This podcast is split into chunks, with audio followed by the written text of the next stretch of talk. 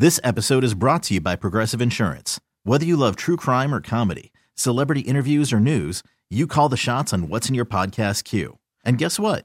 Now you can call them on your auto insurance too with the Name Your Price tool from Progressive.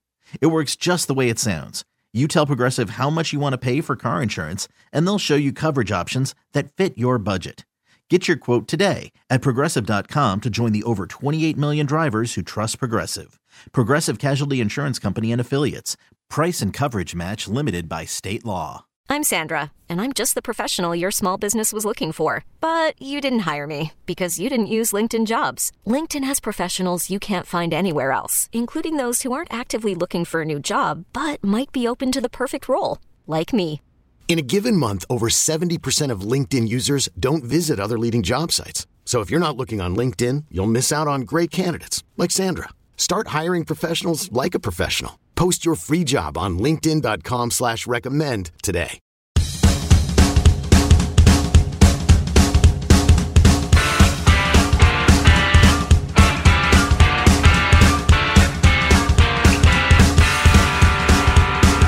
Welcome to the Deceptively Fast podcast.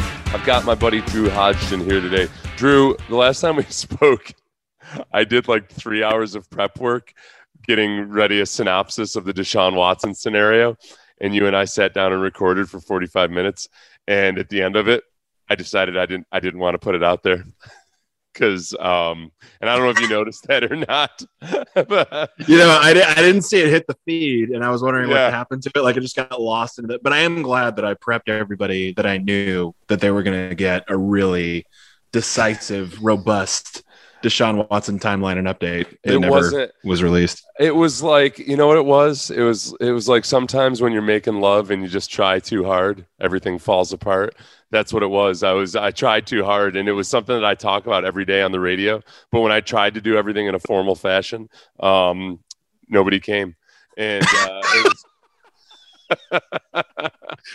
was that an intentional setup? Because that payoff was no, that's just that's just my stupid that's just, brain. That's, that's just you being a veteran, just a savvy vet. That's uh, stumbling that's just my that's my that's my 46 year old brain working, which is the subject we're going to talk about today. Because I, I came Mm. across this article in in Men's Health, which is one of the few publications I still get in paper form because I feel like it's motivational. I, I feel like at some point I'm going to do a collage or something, you know, like a motivational collage or a, a vision Yeah. board or something with all the shredded Yeah. dudes in Men's Health. I, I I feel like it motivates me. Yeah, no, that's that's great. I think it's also good to just like cut out the letters and then send like a hostage notice to your gym. Just be like, I'm not coming back unless you get me hot. this guy this guy this guy definitely sent this from men's health so Yeah, like- means business This is from Men's Health. This I guy- guess we'll take him seriously. this guy's still got a paper magazine publication he's freaking Yeah. psycho He's a psychopath. Who does that? so they they brought they made an interesting point though it's that the actual middle age for men. The median age of average men in the us is 37 years old. So middle age generally means 45 to 60 years old. So i'm i'm actually at the lower end of middle aged by most people's standards. But if you're looking at like okay are you halfway done with life by whatever? I, I don't know how they work. I guess 74 is 74 Well, 76, I think they said was the was the average lifespan. Average, okay. Still seems, seems low, right? It seems like we got. St- I keep. I always calculate hundred. So so thirty seven. Which is how old are you? I'm 39. You're thirty nine. Okay, so I felt like Mhm. this would be really good for you. And Yeah. I'm going to go through this. You do not have to answer if you don't want to on any of these. If it gets a little too little too real for you. No, Uh, I'm so, I'm so real. I don't mind. Let's do all it.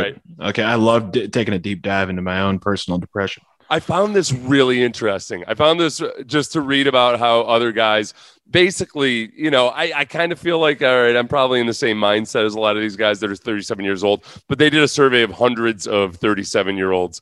And the first question was, how do you feel about being middle aged? 56% said pretty good. 70, 21% said great. So you had 77% of people feeling at least positive about it. 20% said not great, 3% said terrible. That's actually That's actually better than I thought it would be, except that at 37, that is the age where you don't necessarily feel like you're aging yet. And you've got maybe more confidence and a little bit of maybe you got a little cash in your pocket that you didn't have when you were 20s. So maybe you're feeling pretty good about yourself. Do you feel, if you're comfortable answering, I don't want to put you in a, in a No, no, I'm completely pretty com- good.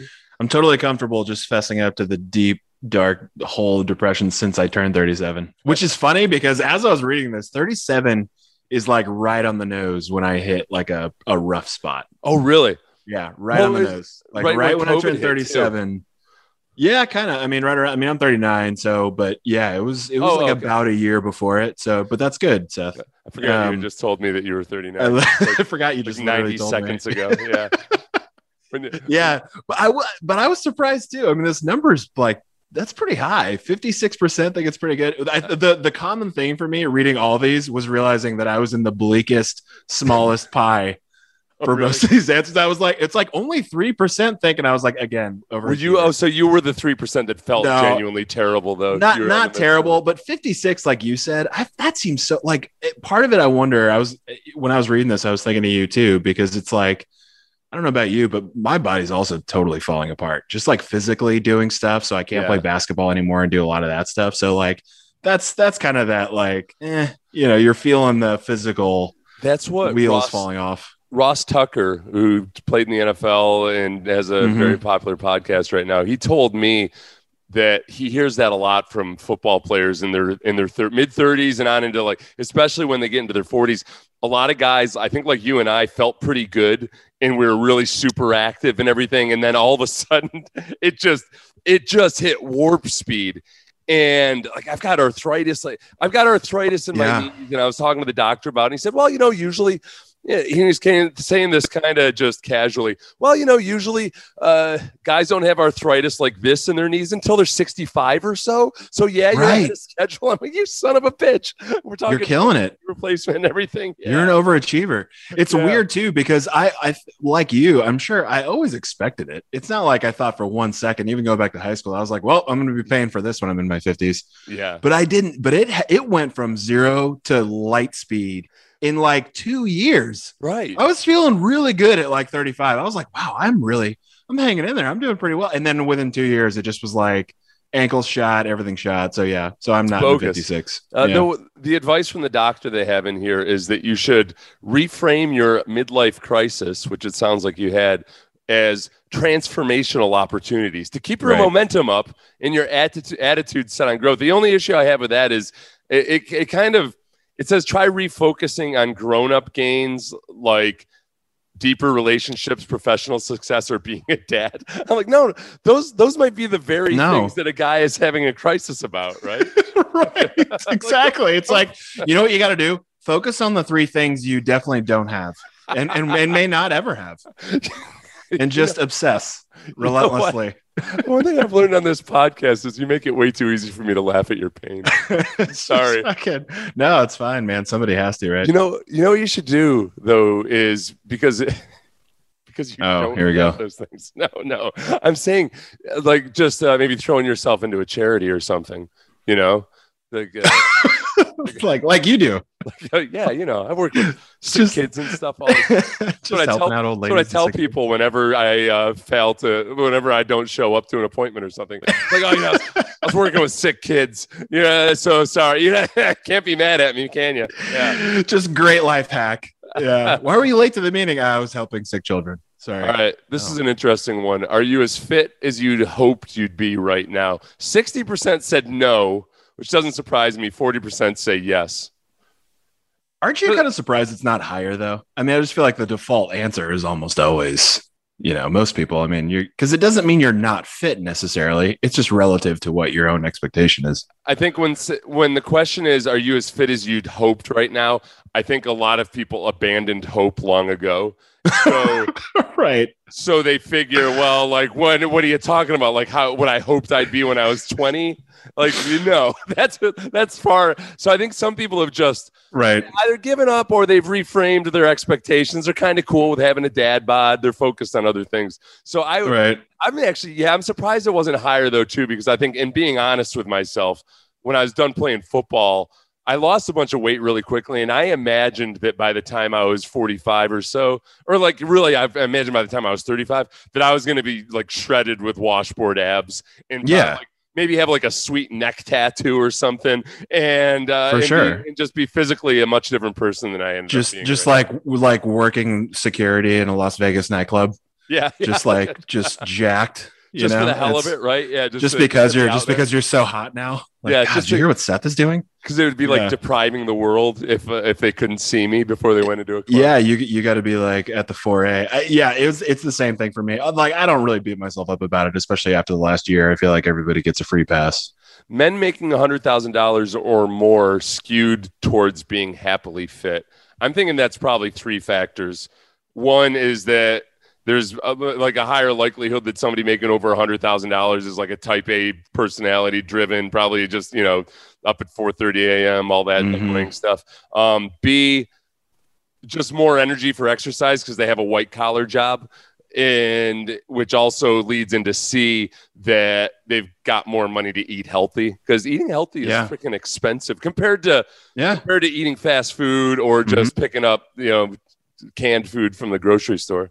Yeah, totally agree. It's like who would have thought those things all all line up together? Do you believe your best days are ahead of you, behind you, or right now? 57% said ahead of you, 24% said behind you, and 19% said they were living the dream right then at 37 years old. Oh, we want the, we want the honest answer. Oh Yeah. yeah, yeah. Oh, that's right. I, I'm supposed to be. I'm supposed to be asking for consent first before. Yeah, no, no, no, you're good. you okay yeah, with this, I mean, Drew? my my immediate reaction is like behind me because No. I'm I'm getting up and limping around, and you know, I mean, I'm aging, and that, but a lot of that is just like just had ankle surgery, and you know, But you're also uh, look. I, I would say for you, honestly and objectively, I'd say your best days are ahead of you because whether you choose to have a family or not, that's going to be a, something that's completely different than anything you've ever done. And you're also, I think, uh, like in terms of material success and stuff like that, you you have kind of a cool career arc because you played in the NFL for a while and you made good money. But it's not like it's not like you capped your career earnings when you were 24 years old. Right? Some NFL players are never going to achieve what they did when they were 25, 26, 27 years old. And Right. like on a, on a career perspective, including including actual career success, because they reached the pinnacle in their careers. And it's, i mean, if you're say you're Pro Bowl, All Pro in the NFL, it's very unlikely that whichever career you choose to go into after football, you're going to end up being one of the top 0.001 percent of people who do that thing or play that sport. right. So, so you're uh, that's that's you reframing. It. No, I like it. I like Yeah. it. You know what's funny though, and I'm sure you've seen it, or maybe you went through it, where it's like you see the guys that when they transition out of it, I think that, and I got wrapped up in this a little bit, but it was fleeting. But the expectation that you're just going to become like a master of industry within, like, let's not be too aggressive. I will master this industry in 18 months. Yeah, yeah. You're like, I well, will. I've um I've made good money, so I must know things about making money. I, yeah, people seem to take me pretty seriously, and I've signed autographs, so I probably can run this hospital. You know It's what? The Like, two- yes. two guys I've talked to about this that have both been really successful in business afterwards. Um, one is Don Davey. It's a guy I played with in Jacksonville. He was an older guy when I was a younger guy, but he he got his master's in engineering while he was playing football. Oh he ended up God. starting a financial planning company while he was playing football. He's What? got he's got a lot of money under management. I don't know how much, but and he also owns like every fire. He owns every firehouse subs in uh, Wisconsin. I think Oh, he own, I, th- I think he owns the entire state of Wisconsin. Plus, like he's got twenty or thirty stores in Florida because Yeah, he, he's got Firehouse subs money. he yeah he's got that he's got that quality meat money. Um, but him and then Steve McKinney, who owns a bunch of McDonald's in in Houston, Mm-hmm. Yeah. both those guys, you know, we had conversations about how like you never really have an appreciation for how freaking hard it is to make just a hundred thousand dollars Yeah. When you're in the NFL. You just don't you really your your whole perspective Yeah. on making money is completely unrealistic, which you know, and you know that academically, but you don't really realize it. And like, and I, I'd say I grew up on farms. You know, I made my first job on a farm where I actually got paid. I was making minimum wage back in 1990, 1990 when minimum wage was like 335. I think they bumped it up to four dollars. But I still somehow after years in the NFL, I kind of I lost touch of Yeah. just how hard it is to actually make money. Yeah. Well, I think yeah, I think the thing that's interesting too is if you're a smart guy and you're relatively charismatic and you're well spoken, you networked a little bit. When you retire, you can pretty quickly get back up to six figures. Yeah. I mean, you can jump in there, you'll get some kind of job if you're open to it.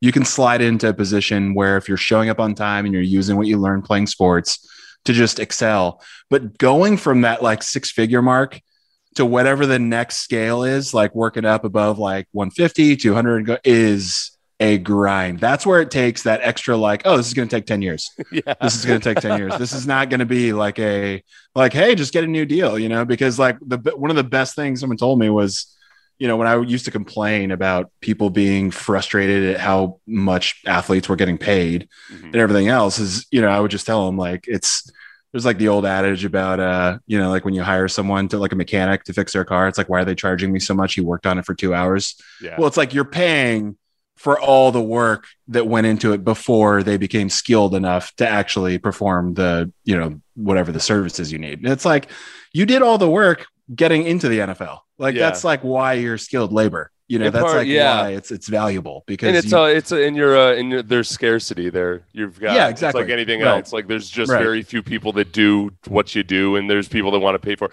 Oh yeah, there's nothing. There's nothing uh, like there's no meritocracy to like who makes money in. it- yeah, Well, yeah. Yeah. and that's yeah, that's a little bit of the problem though, isn't it? Right, that we've attached all this.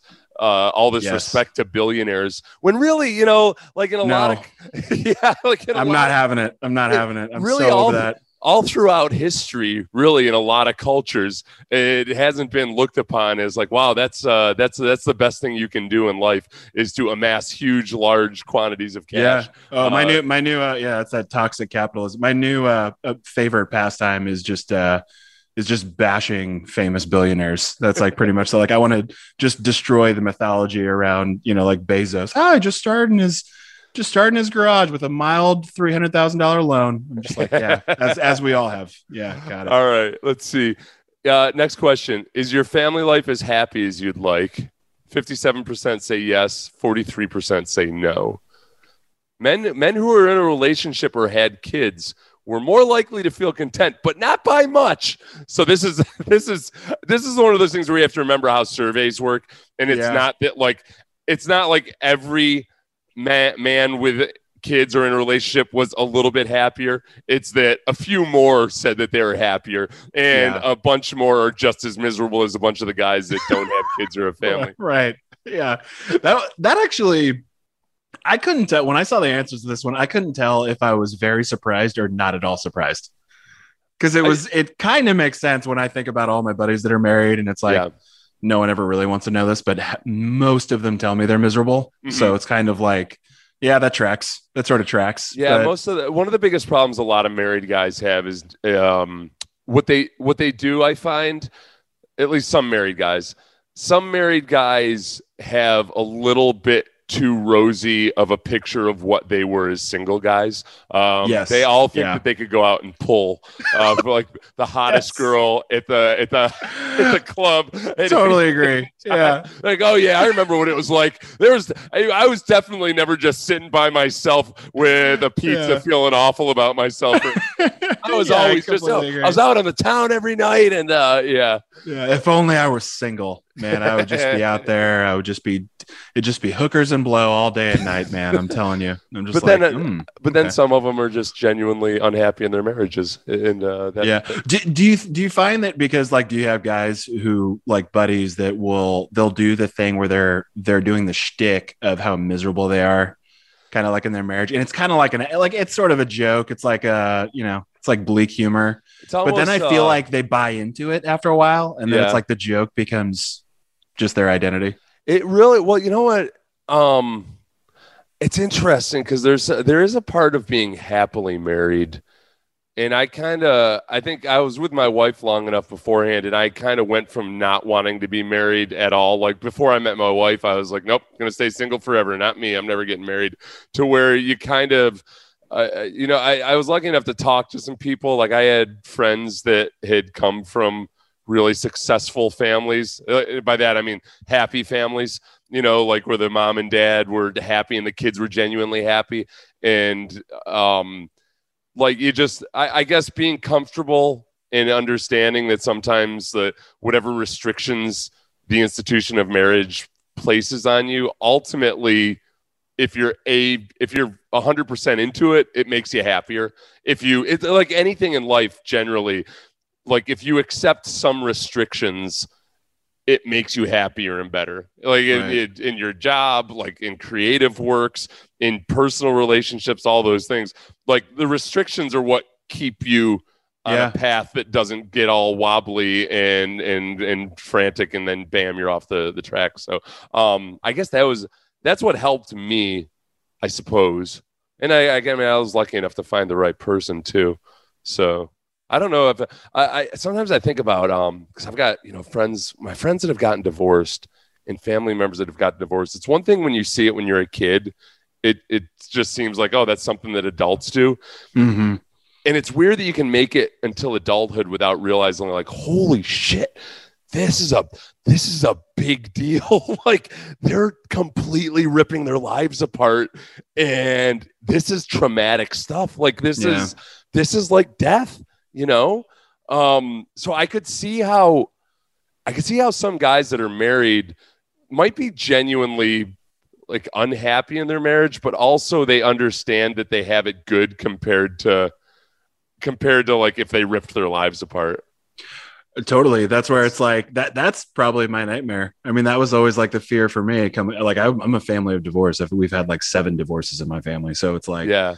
I was looking at it like I don't know if I want to be in the situation where I'm held hostage to a marriage because I'm worried that the alternative is just a complete disaster. Yeah, yeah. like that is. But yeah, but otherwise everything's great, man. you know the biggest, honestly, some of the older. so I'm going to tell you this. Uh, I'm going to talk you into getting married someday. Um, I know. I've talk, and I've talked to people out of getting married when I know they're getting married for the wrong reasons. But it was kind of cool. Be you know, it was kind of cool being with the Jaguars, who you know, uh, the that was like one of the first Bible thumping teams, and I was like decidedly not a Bible thumper, but I like to have conversations, and I like Tony Boselli and Mark Brunell and yeah. those guys are super religious, and they were always really cool about you know talking to me about stuff. Um, but when it came to just like the actual family side of things, even when they, you know, everything was always infused with religion. But then when they would talk about their their marriages and their families, it was kind of a side of marriage that I didn't see growing up because I was like you, I had a lot of people split up in my family and and the cool thing I saw was like, okay, these guys seem genuinely happy. It doesn't seem like they're just burying their their misery underneath uh, religion or anything. Right. Like they worked at their marriages. You know, I remember talking to Bryce Paup about him and his wife going off to a marriage conference. You know, and and just being really just remembering that it's like like anything else it's like a garden that you got to tend to the garden and it can yeah. be beautiful and awesome so that part was cool so i, I guess maybe if I hadn't maybe if I hadn't been in that environment and I just kept running around with like my uh, well, I still was running around with my normal friends who were you know heathen, but um, but I had just that good influence. When it was time for me to leave my degenerates, then I had that uh, I had that that example set for me. Let's see. Uh, are you what feeling best describes your day to day mood? 40% of people said upbeat. This is 37 year old men. 40% said upbeat. 28% said stressed. 22% said indifferent. And 10% said lonesome. Do you feel like answering this one? Uh, yeah, I mean, I'll answer them all. We're already we're okay. already knee deep in the quicksand. Um, I probably, I mean, it's not upbeat. It's not every day I'm, you know, feeling upbeat, but this is also like, think about the time capsule the survey is being taken in. Yeah, you know, it's like weird That's timing. True. Yeah, they took this. They took this during COVID. Yeah, like boy, I'm kinda, glad you mentioned you that. Know. I wonder how many of these. I wonder they should do this again in a couple years and see if people are happier. Well, it's maybe. like initially you look at it and you go like, oh, 40% set upbeat. But then you're like, yeah, but 60% were either stressed, indifferent, or lonesome. So it's, pretty, it's pretty shitty. 10% being lonesome. I guess uh, oh, we talked about this last time. I think that 10%, 10% of people might be, I'd say 50% of the 10% who are lonesome might actually be okay being lonesome. So maybe Yeah, that, maybe yeah. like that, maybe it should be 5% lonesome and sad and 5% yeah, like they lonesome and just cool with it. Like, hey man, I like playing chess online. You know, like what? What? I got Yeah. pretty much everything I need, right? I could see that totally. If I if I were single, man, I don't know. I know. I know. I read so many studies about how important it is to socialize and be around people physically. You know, not just not just online, but but there's so much cool stuff online and streaming and everything. I it's got to be. Is do you find yourself sometimes just knowing that you got to go out and see somebody, but also like, holy crap, I could watch this whole series on Netflix for oh yeah, the all the 12 time. I hours? have yeah. I have to turn like uh it's like where you become disciplined about going to the gym. That's like my be socializing with other people. Like Yeah. I I have to remind myself I need to go do it because it is super easy. I mean, I'm independent. I can be, you know, totally fine being isolated and I can just sit and read a book and not even think about it. And then two days went by and I just was hanging out. Yeah, you got to find that right balance. Mhm. The opportunity that one of the doctors here suggests is that it might be time to seek out new friends who also prioritize positivity. Mm. And also, uh, this doctor suggests keeping a gratitude journal. Okay. So if you're into journaling, you don't strike Yeah. me as a journaler. Yeah, I'll, uh, I'll get right on that gratitude journal, Doc. I kidding tried. me? I've got like 17 different journals strewn about the country from exactly. like with the first two pages scribbled in before I came up. Like somebody somebody out there moved into an apartment and found my gratitude journal. I was like, Breaking Bad is bitching. I like that. I'm picturing the, I'm picturing the cover where a weight loss journal is scratched out, and then other underneath it says gratitude, and then it's scratched out, and then underneath it says like uh, things to be thankful for, like scratched out.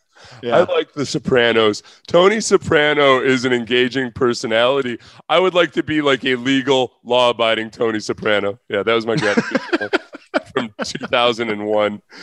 Uh, so seek out some more positive friends who pos- I feel like you have friends that prioritize positivity. If I'm yeah, of no, I, I, I think so too. Eric Winston is, uh, I would say, are Eric Winston and David Anderson two of your better friends? Yeah, yeah, yeah. Yeah. And those guys are both super positive.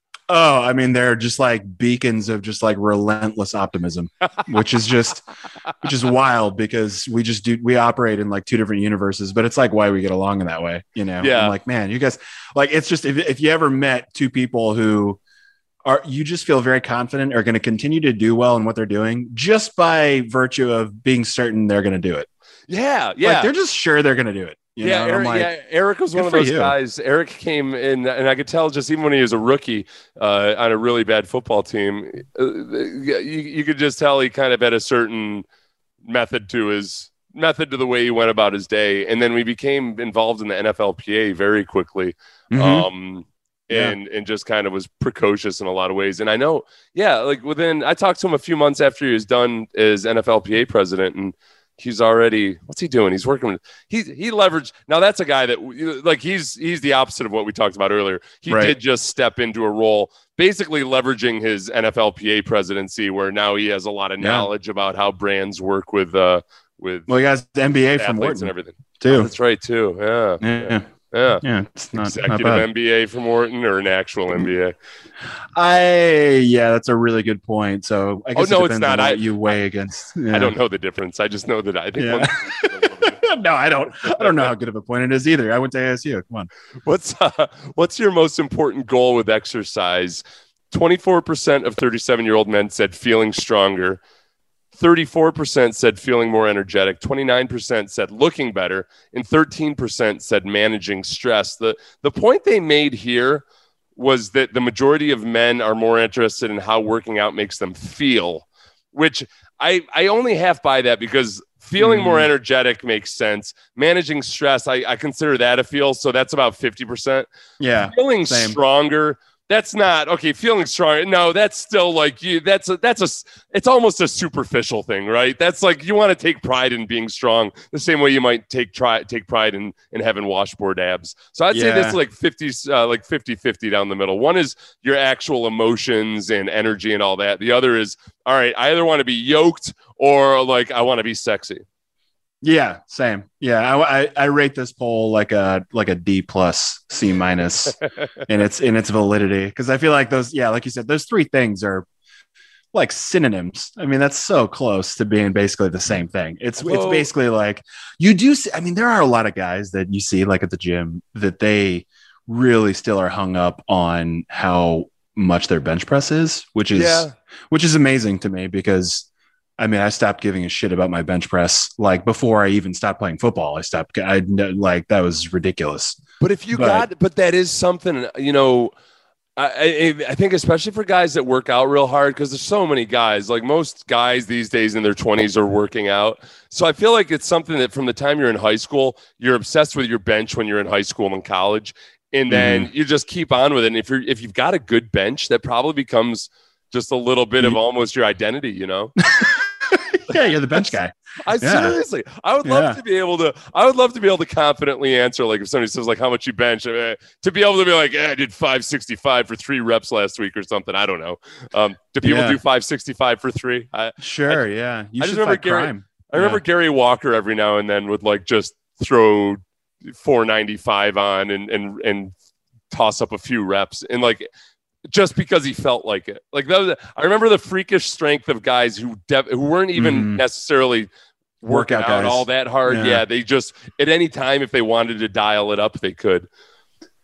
Yes, but it is to look better purely. I'm I'm, I'm in it for the vanity at this point. Van- well, and the energetic part. That's definitely also true. Oh, That this is- is uh yeah, I would say managing stress for me. Like the Yeah. because when I started when I started exercising specifically to manage stress, then all of a sudden I got super disciplined about it. And Mhm. I think I I think the other three kind of took care of itself. I don't know about feeling stronger because I'm I know like every now and then I swing a kettlebell or I do a, a hex bar deadlift, but uh, Yeah. like I don't worry about that as much. But I definitely feel more energetic, and I probably I look better than when I'm like all you know puffy faced and 20 pounds heavier. Or you just like pick on someone smaller than you. Yeah, yeah, yeah. If I want to feel stronger, Yeah. I feel like a big man. hmm Let's see. Oh, there, one suggestion they give, which is kind of it feels a little bit out of place, but they say to stay charged, try controlled breathing. Close your eyes and listen to your breath for 60 seconds. Um, I would recommend a book called Breath. I think I sent this to you. I'm not sure. hmm I meant to send you a physical copy, and then I realized I, I fell through on that. Um, but they there's a whole lot on controlled breathing in there, and one of the most effective things they've discovered is that five and a half second inhale, five and a half second out uh, exhale, um, ta- works really really well for and especially if you're you're doing it through your nose and you're humming as you exhale, then you increase your NO2 levels, your blood pressure decreases. Um, and I've got an app, it's called Breathworks, that's really cool and simple. And it kind of has like several different guided breathing apps, uh, breathing exercises. So I try to do, I, I try to do that like three or four times a day. Whenever I start feeling the stress come on, uh, I hit that app. Nice. It's a lot of discipline. Uh, no, it's an app. It's easy. It's uh, the, You're like, it's actually not. It's, the opposite. I'm allowing the app to be my discipline. All right. Uh, I'm going to skip a couple of these. Let's see. Let's get to. Oh, oh. What's your greatest health fear? Okay. Oh God. Here are the fears dementia, cancer, ED. That's erectile dysfunction, fellas. Diabetes and heart attack. By far the greatest fear, and this surprised me a little bit, was 31% of men's greatest fear was heart attack. At the age of 37, Same. I felt pretty, really see, like when I was 37, I kind of felt like, ah, that's forever away. Then I got into my 40s and I realized, like, oh, wait a second, that's like that's like now. This is when guys really start getting heart attacks. Um, cancer was 28%, followed by dementia 17%, diabetes 14%, ED 10%. I bet back before Viagra and other pills came along, I bet Oh, that would have been a lot Oh, yeah. higher. Like I would have been Uh-huh. scared shitless if I were 37 and I was starting to like not have the as as strong as they used to be if you didn't know that Viagra was there for you if you needed it. Um, Yeah. Okay, so your your biggest fear was heart attack. Mine is dementia, just because. Mine's not heart. Mine's not heart attack. oh, it's not. Oh, you just assumed that the Mm-mm. others would be. Okay, what's yours? no, mine's dementia Yeah. for sure. That's the thing. You I mean, it doesn't it have to be. That's not yours. Well, there's no. No, it is. It is dementia. Yeah. There's no fixing dementia. I mean, no. Not yet. I, they've made some progress, but for the most part, once you got it, that's it. Like you can you can stave off or slow it down a little bit, but you know, diabetes you can control, heart attack you can at least you know the well, if you die the first time, you're screwed. Um, but I feel Mhm. like if you can at least manage it if you realize you've got plaque on your arteries or anything. But dementia is the big one, especially because, and then dementia is just so devastating to your family. Yep. Yeah, I don't know if it, it like what it That all that kind of goes into like a group of just neurological stuff that just Yeah. freaks me out, like stroke, like having a stroke, or like you know stuff like that is all very much the, the really kind of the only health thing that weighs on. Like I'm not going to sit here and worry about cancer. That's weird to me. Like And yeah, you know, I was looking at the stats the other day. I think it's, I think sometimes you almost fall into thinking about like, oh yeah, they're so good at beating cancer these days, and uh, you know the the death rates are they're still pretty high. The death Yeah. rates, you know, it's Yeah. not. I think sometimes I I lull myself into a, a a sense of invincibility with cancer. And I feel like, well, whatever, if whatever I get, I'll be able to knock it out with some chemo, lop it on. And it's, and that's, it's not quite that way, which is probably a good PSA for uh, you know donate some money to the American Cancer Society. This is uh, this is uh, morbid as well. Which of these things are you most afraid of? Uh, these are the four options: some unforeseen tragedy or disaster, getting old and slowing down, ruining a relationship, or failing at work. Which one of those scares you the most? It's probably this is another one where it's like I guess it's failing at work because but that's just always my thing. It's Yeah. always going to be like that's just never going to go away. That's just how I'm programmed. It's just like I'm like a fear of failure motivated person. Like, Yeah, that's just like- kind of how it is. Then so that's that's good. I mean, the, it- like in a lot of ways. Well, I mean, but it, that might lead you to ruin a relationship. totally. Um, yeah, hopefully. Getting old and slowing down. I feel like that's. Uh, Yeah. I, I don't know. I've accepted that that's an inevitability, right. right? I mean, you're gonna like. Yeah, I, I'm I'm yeah. older right now than when I started this podcast. When did you accept it? Um, probably, I would say like maybe like around my late 30s. If I started having kind of existential contemplations, I Mhm. you know I I read a few different books about um. I don't want to say I don't want to say Buddhism, but just kind of more Eastern philosophy related stuff, and and kind of started to try to just look at myself. I tried to base this is what I tried to do, Drew. I tried to go on an acid trip without actually doing acid because I'm still an acid virgin. But you hear everything what Mm. people say about uh, LSD or hallucinogenics is that you, if you do it right, you kind of see yourself as part of the world instead of you being separate from the world and then try to impose yourself on the world you you kill your ego. Like you just you Mhm. kill your concept of self as much as possible. So i didn't want to have to use drugs to do it. I wanted to come by it naturally. So i just kind of i kind of contemplate on that as much as i can. I try to i try to honestly think about like my the fact that my physical body um is not the same and never has been like it's constantly changing that that, that we really are just boy, I'm really getting just just No, it's true though. It's we're true. just we're, we're waves of energy you know Yeah, and like we we kind of like the particles come to us and then they leave us um Mhm. but we're just kind of this wave of energy and then one day when i die it's just gonna dissipate off into the world and that's kind of how it is. And i don't know none of that none of that seems like it should make you feel better. And i remember when i first started contemplating it it really really freaked me out um, but the more I think about it, and that was maybe the one of the best advice, uh, some of the best advice somebody ever gave me, and I've seen it a bunch of different places since. So I can't remember who told me the first was that that if you just contemplate life and death a little bit every day, and after a while you kind of get you're at peace with it, and you understand like kind of just the cycles and the rhythm of of nature, and that you're just part of that. That's good. Good advice. I agree. Uh, this this uh, largest portion, the thirty six percent of some unforeseen tragedy disaster. Yeah, That seems like whether you're thirty seven or not, the people that are responding to that one being their number one, it'll always be their number one, regardless of the phase and like that's just weird paranoia to me. that that Oh, would be.